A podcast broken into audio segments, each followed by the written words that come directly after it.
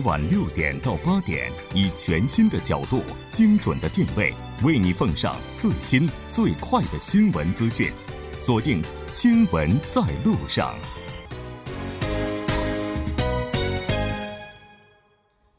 好的，欢迎回来。现在呢是晚上的七点整，这里是正在为您直播的 TBS EFM 调频一零点三《新闻在路上》。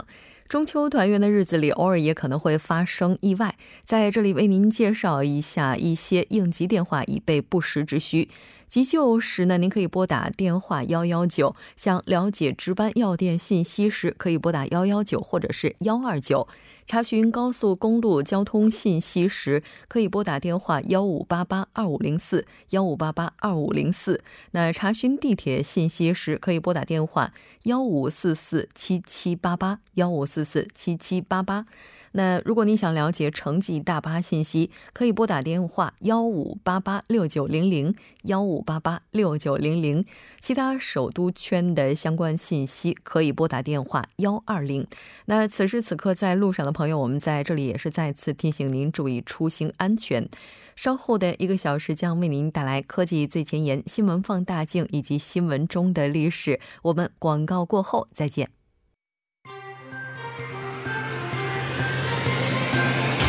发现新科技，体验新生活，带您了解科技最前沿。好的，欢迎回来，科技最前沿带您了解最前沿的科技信息。接下来马上请出栏目嘉宾董科，董科你好，木真你好，非常高兴今天能够在中秋节的当天和董科一起来了解咱们本周的科技最前沿。首先还是要祝您中秋快乐，中秋快乐，也祝大家中秋快乐。那我们来看一下今天的主题是什么吧。好的，中秋节的话，我们当然要谈一个跟中秋有关的话题。韩国的中秋节呢，其实是非常重要的节日。按照韩国的风俗习惯啊，一般人都会返乡探亲、扫墓归省。当然啊，也少不了吃一些传统的食品。那最有代表性的韩国食品，这个中秋食品就是松饼了，对吧？就是那个那个包了豆子、栗子啊、芝麻，还有那个蜂蜜的那个。然后在锅里面跟松针一起蒸的那个 年糕哦，你看都流口水了。那同样是过中秋节啊，但是如果在我们中国的话呢，这个象征阖家团圆的月饼才是中秋佳节的应景美食，对吧？嗯，是的。那我们不是说这个年年中秋盼月圆，哎，月圆举杯人相思嘛。那不过呢，这个其实今天我主要是想借中秋节这个机会啊，这个谈一下这个高糖类饮食相关的这个话题。是。那对。其实不管是韩国的中秋美食，还是中国的中秋美食，哈，我们都能够发现它其实都是挺甜的，含糖量也都挺高的。那特别是中国这月饼，哈，好像这应该是糖尿病患者的雷区吧。但我们看到说市面上有这个无糖月饼，哈，据说这个跟月饼呢是口感差不多。但像这类月饼，它真的不含糖吗？那首先呢，这些无糖月饼其实主要就是针对糖尿病患者开发的。你想想，这大家团圆的话，有人吃不着这个月饼的话，是不是很心里很难过呀？那不过呢，这个无糖月饼也并不能就放纵着吃，因为啊，这个无糖月饼呢，它虽然不含蔗糖，但是呢，里面的像是一些代糖制品，以及这个月饼中的所含的这个油脂啊、淀粉啊、坚果这些食物，都是含有热量的。然后，并且呢，吃到体内一样，它们会升高血糖。那虽然影响要明显小于一般的月饼啊，但是这个无糖月饼并非是哎真的就对血糖一点影响都没有，所以这个糖尿病患者呢也是不能无节制的一直吃这种无糖月饼的。嗯，所以说最好的方法呢还是别吃。那那其实这个糖尿病患者也不是就不能吃月饼了，但是呢，在选择月饼的时候呢，你仔细看一下这个，哪怕是不是无糖月饼，你仔细认真的查看一下这个配料，然后呢，并且控制好摄入量，嗯，哎，就是。感受一下这个节日氛围就可以了。最好一次的这个食用量呢，不要超过月饼的四分之一。哇！哎，同时呢，这个患糖尿患者吃月饼的时候呢，还注意一下这个食用时间，这个也是很有讲法的。嗯，那尽量呢在正餐的时候吃。同时呢，就是相应的减少这个吃的这个主食，还有油脂含量高的一些菜。另外呢，还可以在这个两餐之间食用，还是一定要这个严格控制食用量，千万不能在那。不过最重要的呢，还是这个千万不能在晚餐以后吃，否则呢，这个一定是会引起空腹血糖水平的升高的。嗯，那另外呢，这个不提倡用月饼来代替早餐，因为糖尿病患者早餐以后呢，这个血糖它一般来说会比较难控制，所以呢，建议这个早餐的还是像平常一样清淡、营养均衡，哎，热量稍微低一点。嗯，是的，还是那句话，病从口入。如果想要控制自己的血糖的话，还是要注意饮食的。那当然了，对于糖尿病患者来讲的话，他们应该都有一个习惯，就是要。这个去监测自己的血糖水平哈，那应该要随时的都保证自己的血糖水平不超标。其实这样的话就会比较方便了。是的，是的。那我们按照来说呢，一般来说这个血糖监测水平就是，呃，用那种随时抽血来测那个，就是滴一滴血，然后在血糖仪上来检测这个血糖含量。那不过呢，科学家们呢也是在不断的努力开发一些智能化设备来干预这个糖尿病或者是改善糖尿病的这个生活质量。那我这里就是挑几个例子，跟大家这个在中秋节的话，跟大家简单介绍一下。嗯，那荷兰的一家公司之前他们是宣布啊，他们利用这个泪液测量血糖的这个微型、无创、无需充电、实时监测的血糖传感器，在小鼠的体内试验是取得了成功，并且呢，已经通过了这个临床前测试。将该血糖仪的这个传感器放置于这个眼睛的结膜下穹时呢，就可以根据下眼睑自动调节弯曲度，然后检测眼睑和泪膜之间的这个基本泪液。因此呢，这个穿戴的时候呢，可以保证舒适度，然后呢，又可以提高检测时的准确度。然后呢，这个传感器呢，能跟手机连接，随时持续的监测血糖数据。那这样的话，你就不像一般传统的那样的。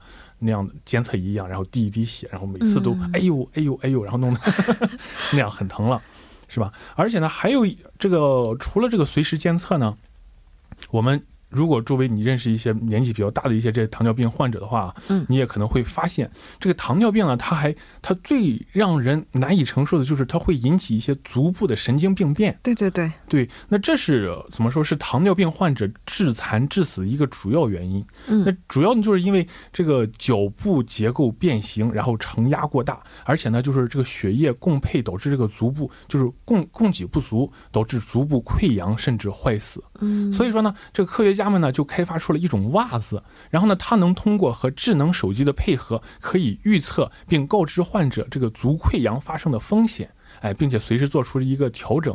这款袜子上呢，它就有这个几十个的微加工的压力传感器，可以记录由于这个姿势的不正确、结构变形或者不合脚的鞋子导致的这个脚部承压变化而产生的电信号。嗯，然后呢，就传递给智能手机上相应的这个 APP，然后从而使患者随时监测足部溃疡的这个风险。嗯，是的，没错。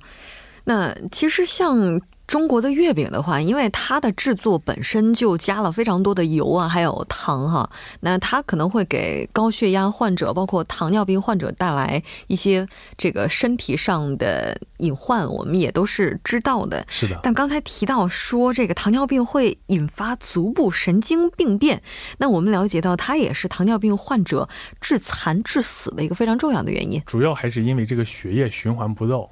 嗯，是的，也就是说，它的这个循给血液带来的压力带来的负担是它的主要发病原因。呃，可以这么说吧，因为糖尿病一般就是伴随着高血糖，高血糖伴随着这个高浓度的血液，然后就导致它运不到足部。嗯，是的，没错。其实呢，我们现在也有很多的科技能直接通过注射胰岛素来控制血糖水平的这个技术。嗯，你比如来说呢，就是通过定期采血来检测血糖和反这个反复注射胰岛素来降低血糖。那这个其实一般是糖尿病患者最常规也是最有效的一个治疗方式。不过呢，这你想想，我反复多次的注射，是吧？那就不光是挤一滴血来监测血糖了，那反复注射，真的这个一一针一针的，这个为患者带来了很大的痛苦。那首尔大学的一个团队呢，就开发了一种可以监测并且调节血糖水平的石墨烯腕带。这种腕带的话呢，就可以就是由监测部分还有治疗部分两部分组成，然后非常而且非常携带方便。那监测部分的传感器呢，使用了石墨烯和金的组合材料，可以通过皮肤的这个温度、还有湿度、汗液的 pH 值、还有葡萄糖浓度来分析血糖浓度，然后呢，从而激发治疗区的这个微型针头，哎，将一定量的这个降糖药物注入体内，来达到控制血糖的作用。由于整体这个装置的特殊设计呢，就可以使这款腕带具有这个类似于这个闭环装置的这个调节血环血糖功能，不至于像是这个导致热药物的注射这过量注射，从而保持一个血糖的整体稳定。而且并且呢，它因为是那个微型探针头，非常非常短，非常小，就怎么说呢？就类似于一个跟汗毛一样的那样，不会引起那样生理上的那种痛感。嗯，那除此之外呢？啊，美国的药监局呢也是批准了一种叫做人工胰腺设备的开发。嗯，我们叫做胰腺，实际上它就是一个完全的人工装置，也是自动的不断的这个进行胰岛素的注射。嗯，那来模体这个人体自身的生理状况，以求达到最好的这个治疗效果和最小的痛苦。那所谓人工胰腺呢，就是可以持续监测患者的血糖水平，然后呢利用胰岛腺泵，哎，这个实现这个随时调节。血糖的水平最大程度模拟正常胰腺功能和这种设备。嗯，是的。其实每到节日的时候，可以说这餐桌啊都是非常诱人的。我觉得大家在这儿的话，可以回想一下我们上周提过的，我们在吃东西的时候，也可以想一想是不是环保。那如果大家有这样一个想法的话，其实有很多疾病都能够远离我们。是的。非常感谢董科带来今天的这期节目，我们下期再见。谢谢木真。接下来关注一下这一时段的路况、交通以及天气信息。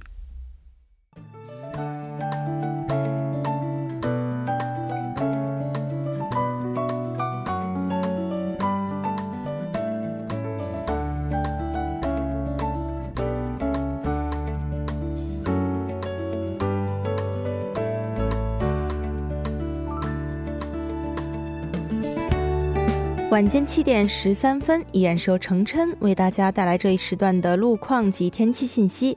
我们先来关注一下首尔市交通情报科发来的晚高峰实时路况。第一条消息来自中部高速公路河南方向，河南分岔口附近路段的四车道上，目前停靠着一辆故障车辆，还望后续车辆参考相应路段提前变道行驶。接下来是在京釜高速公路首尔方向板桥交叉口附近路段，之前呢发生在该路段五车道上的追尾事故已经得到了及时的处理，但受事故余波的影响，目前相同方向的部分路段拥堵较为严重，请来往的车主们保持安全车距，小心驾驶。下一则路况来自西海岸高速公路首尔方向，在西首尔收费站附近路段的一车道上呢，刚刚发生了一起追尾事故。目前该路段行驶车辆较多，属于事故高发路段，请各位车主们安全驾驶，减速慢行。好的，继续来关注天气。中秋佳节受弱冷空气的影响，全国大部分地区的暑热呢也被驱散，气温适宜，白天还是以晴热为主，昼夜温差大，建议听众朋友们早晚出行时注意及时增添衣物，小心换季感冒带来的不适。那么，韩国气象厅显示，目前优秀的空气质量有利于今晚的赏月活动。预计今晚的满月将会非常的清晰明亮。那么，首尔市明天的城市天气预报是晴，十二到二十四度。好的，以上就是这一时段的天气与路况信息。我们稍后再见。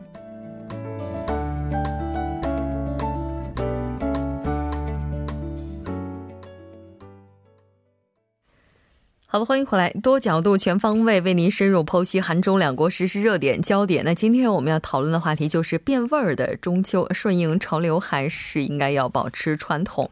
当然，节目也期待您的参与。您可以发送短信到井号幺零幺三，通信费用每条为五十韩元。另外，您也可以在 YouTube 上搜索 TBS EFM，在收听 Live Streaming 的同时点击对话窗参与互动。那今天我们请到直播间的两位嘉宾呢，一位是时事评论家徐明季老师，徐老师你好。啊，穆主持人以及听众朋友们啊，中秋快乐。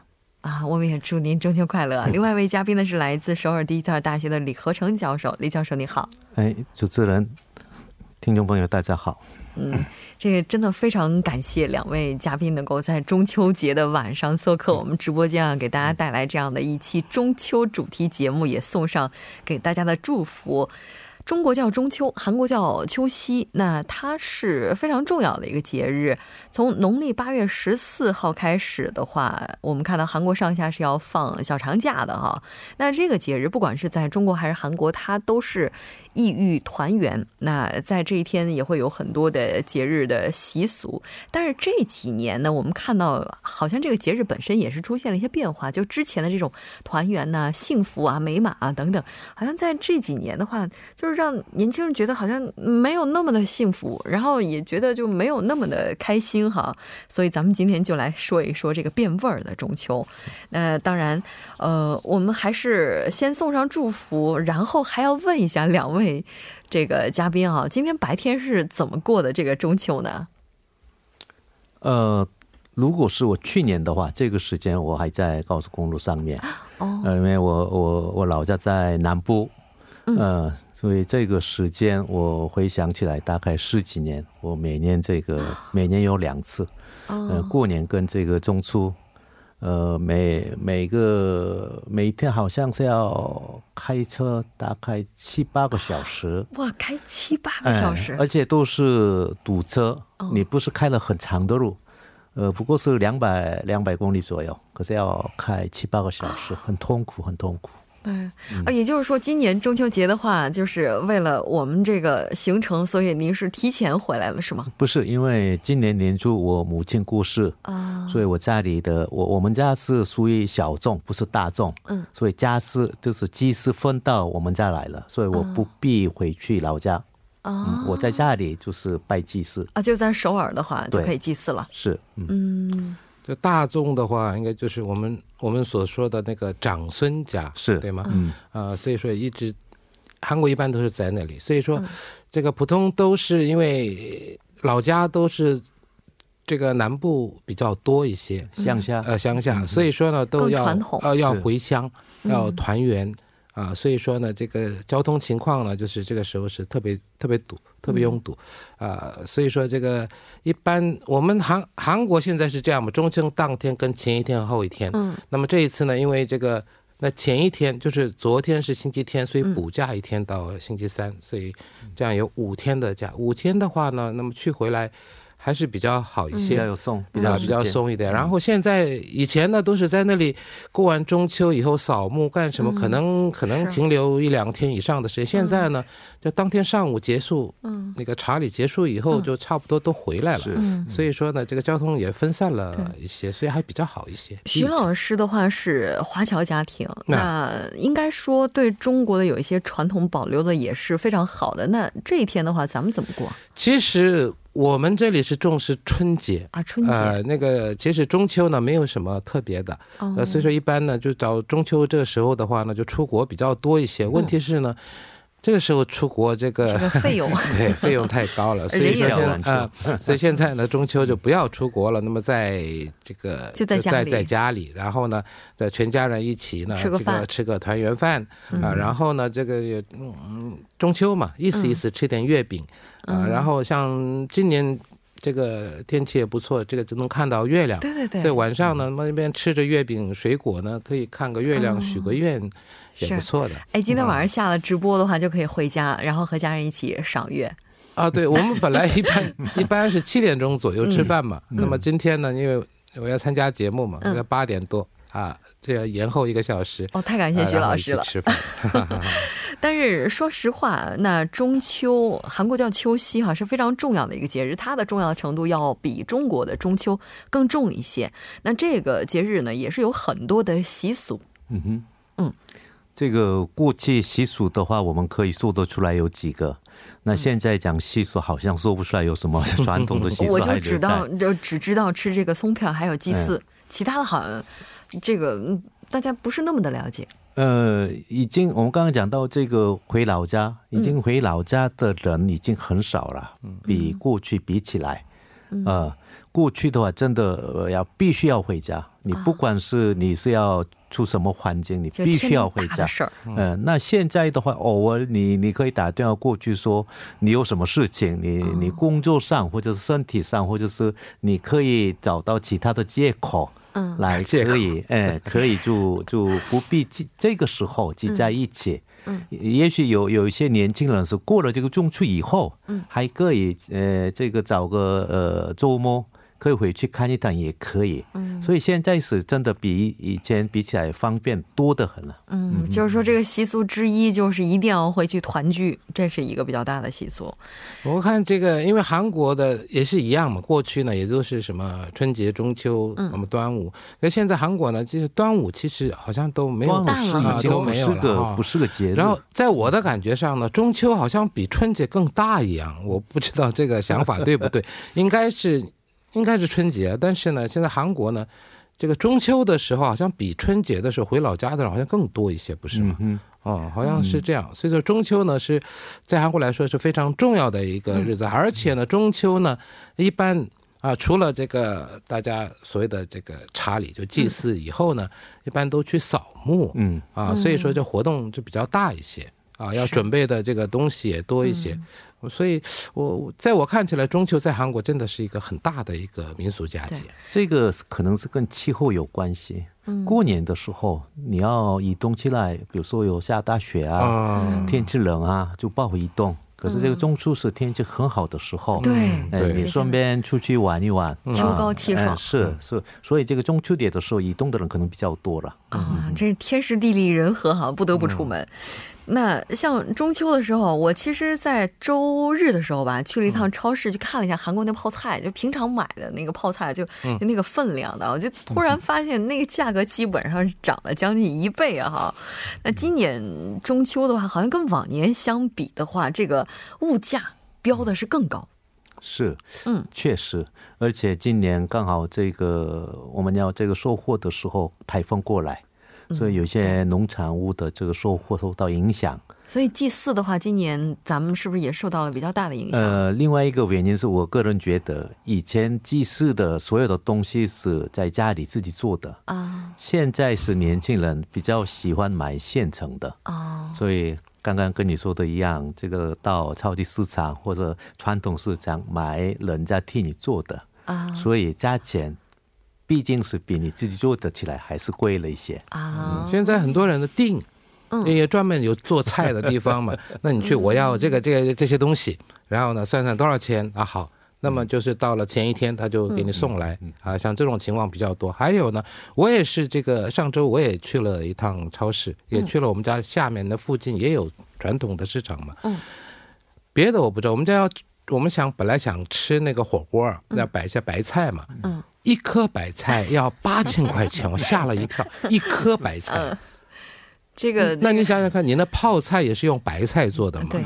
所以说现在有人说可能买更便宜些，因为这这是过去腌好了的嘛。对。所以说可能还更便宜。你在你八千块钱买回来再腌，这更这个不合算的。嗯啊，所以说现在尤其是像。嗯，果蔬、水果、蔬菜啊，这边呢都真的涨得很多。今年，尤其是我看今年除了台风之前又有那个旱灾嘛，天气又特别热，所以说大概收成也不太好。那么刚要收的时候呢，来了一场大的台风，所以说这个农产品影响很大。所以现在很很多人说，现在不是这个菜包肉吃，是肉包菜吃。嗯，对，咱们上次也调侃 过这事儿。但是我们也看到说，受到物价的影响，今年中秋的祭桌跟往年相比也有一些变化，就是大家就是不再像之前就那么重视，有一些规则，就什么哪边摆什么哪边摆什么。现在就是说更注重实用性，我觉得这是一个比较好的一个变化。因为这个像我们家，因为我们家春天要祭嘛，嗯啊不是那春节的时候，我们春节春中秋没有。那么那现在是这样，就是我父亲了或者我祖辈。呃，生前喜欢吃什么东西啊？我们不一定说要那种摆那个规格，像韩国什么红东白西什么等等的，这很复杂哈。像我们也是，可是基本上的那个什么鸡啊、肉啊、鱼啊，这个是基本上有。然后其他的东西呢，就是我父亲呃或者是我祖父生前这他们爱吃的东西，我们就做一些摆摆在爱吃什么摆上啊。然后呢，现在呢也也比较。就时代也变了嘛，所以说现在其实这些祭品，那么祭祀以后怎么办呢？不是我们吃吗？嗯，所以说，那么我们喜欢吃的一些东西也摆在上面，反正是现在现在跟以前不一样，不是那么传统。是，哎，这不是那么传统的中秋文化变味儿，这个咱们这个部分我倒是觉得还挺值得推倡、提倡的，对吧？以前韩国的这个传统祭祀是完全是百分之百按照那个朱子家里，哦，呃，就是朱子家里是宋朝的时候的产物。朱子家里，哎，那我们你看这个。在中国早就找不到什么叫这个朱子家里，按照柱子的这个说法要怎么样这个拜祭是，那韩国是一直保持着将近将近一千年了。哇，一千年。世界上，韩国是唯一保持这个住持家里的一个国家。进入现代社会之后，开始变味儿了。现在现在开始有变味儿，现在开始变味儿。其实我看是这样，像中国也好，什么台湾啊、香港啊、什么澳门什么其他地方也好，现在呢好像是这样，就为祖先祭祀的这种情况就越来越少了。每每个家庭都不摆祭桌了，现在就是摆一个财神爷什么这这种的是有。所以说。呃，现在呢，一般就是到了什么，嗯，春节也好，中秋也好，大家一起到外面去啊，大家一起吃个饭，就这样子比较多。在家里自己做，然后自己摆，然后自己记的，现在。几乎真的很少很少了，现在是的，但是当然这个可能会有人提出一些异议啊，就是说传统东西我们还是要保持的，但传统东西它也不一定都是好的。你比如说像语言吧，这有听说在韩国的话，就是男女平等这方面，特别是在中秋期间就显现的特别明显。一般在厨房都是主妇，嗯嗯，这男士的话可能就是在祭桌之前就露一下脸吧。嗯，因为因为我刚我们刚刚这个讲到这个传统嘛，这个传统农业社会就是男耕女织嘛，嗯，呃，这个男女跟这个分内外，嗯，所以这个男生你进到厨房，在韩国是很长的时间不太容许的事情。对，那那叫什么呀？男家个奥地厨房哎。不一般就是男 男人就不进厨房是这样，这即使你这个就是查理祭祀是啊，女的做是不不错了，嗯，可是呢，这摆的时候呢，都都是要男的去摆，不是说女的又做又摆，不是这样，这样很公平，男主外女主韩国的男生是一直这么说的，这真的公平吗？啊，不是不是，我没有说公平。稍事休息，半点过后继续讨论今天的话题。